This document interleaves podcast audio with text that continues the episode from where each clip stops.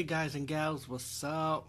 I'm back with another Category three movie, and this Category three, not your ordinary Category three movie, it's your Category three from the Shaw Brothers lineup, man.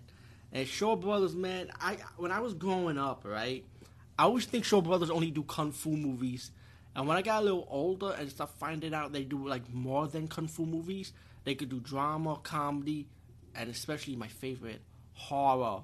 And I see a slew of Shaw Brothers horror. Even though I saw a lot of them, again, just like my last review, I wish I reviewed every Category three horror movie I reviewed instead of just reviewing some of them instead of all of them. But of course, it's one of those moments when you just have timing issues, you know. Sometimes you're busy doing other things. You may not have a chance to review and blog it on YouTube. You know what I'm saying? So, one of those moments, you know, but I, I have some spare times, spare time left in me a little bit, you know. Um, I'm going actually just gonna make a little announcement. I'm gonna get back on my gaming also, so um, might see some gameplays, but um, I might I would not put on this channel though. I'll put on maybe on my Facebook probably. I'll think about it, but um, that's another time, you know. But um, I want to talk about this movie, man. God, let me talk about this movie. Sex Beyond the Grave. Am, am I right? Let me make sure the title of it. Yep, Sex Beyond the Grave. And um, this movie is kind of like a sad ghost story to me, man. I mean, you you all hear about World War Two, you know, especially with the Jap- Japan invading China.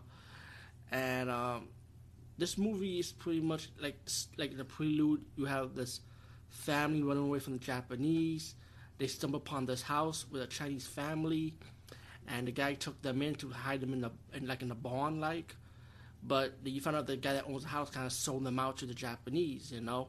And the Japanese guy started killing killing the woman's family, and molested her pretty much. Once he was done, the guy that owns the house decided to see her, tell her, you know what, you're young, you'll get over this pretty much.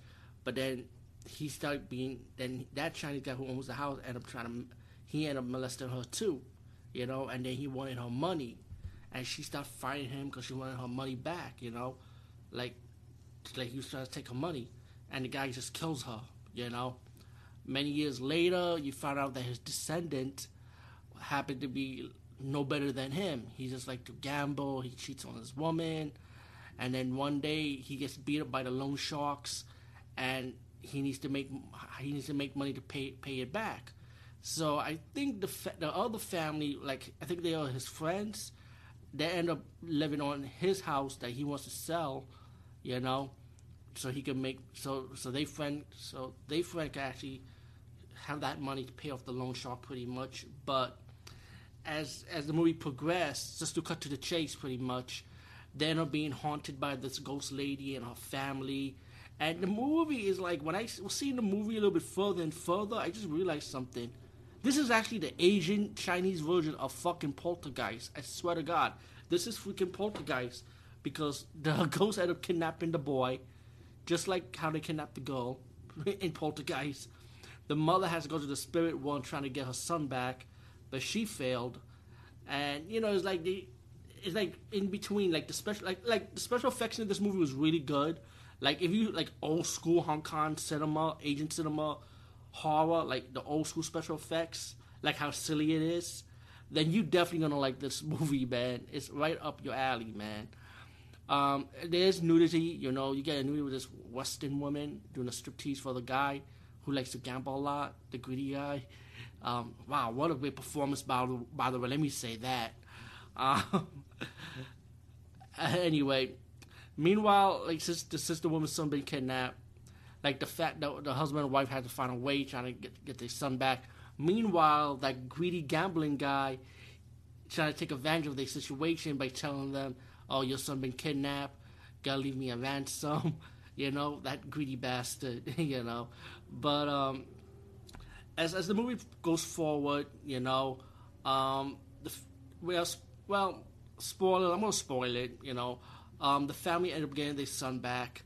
And as for the ghosts, let's just say the ghost wants her revenge with the last of the bloodline that um kind of like disrespected her, but it's kind of it's still kind of sad because she really didn't fully get her revenge, you know, in a way.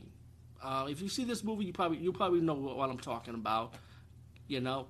But um, all in all, um, this movie was good though. I actually actually enjoyed it though. Um, Sex Beyond the Grave, definitely check this one out.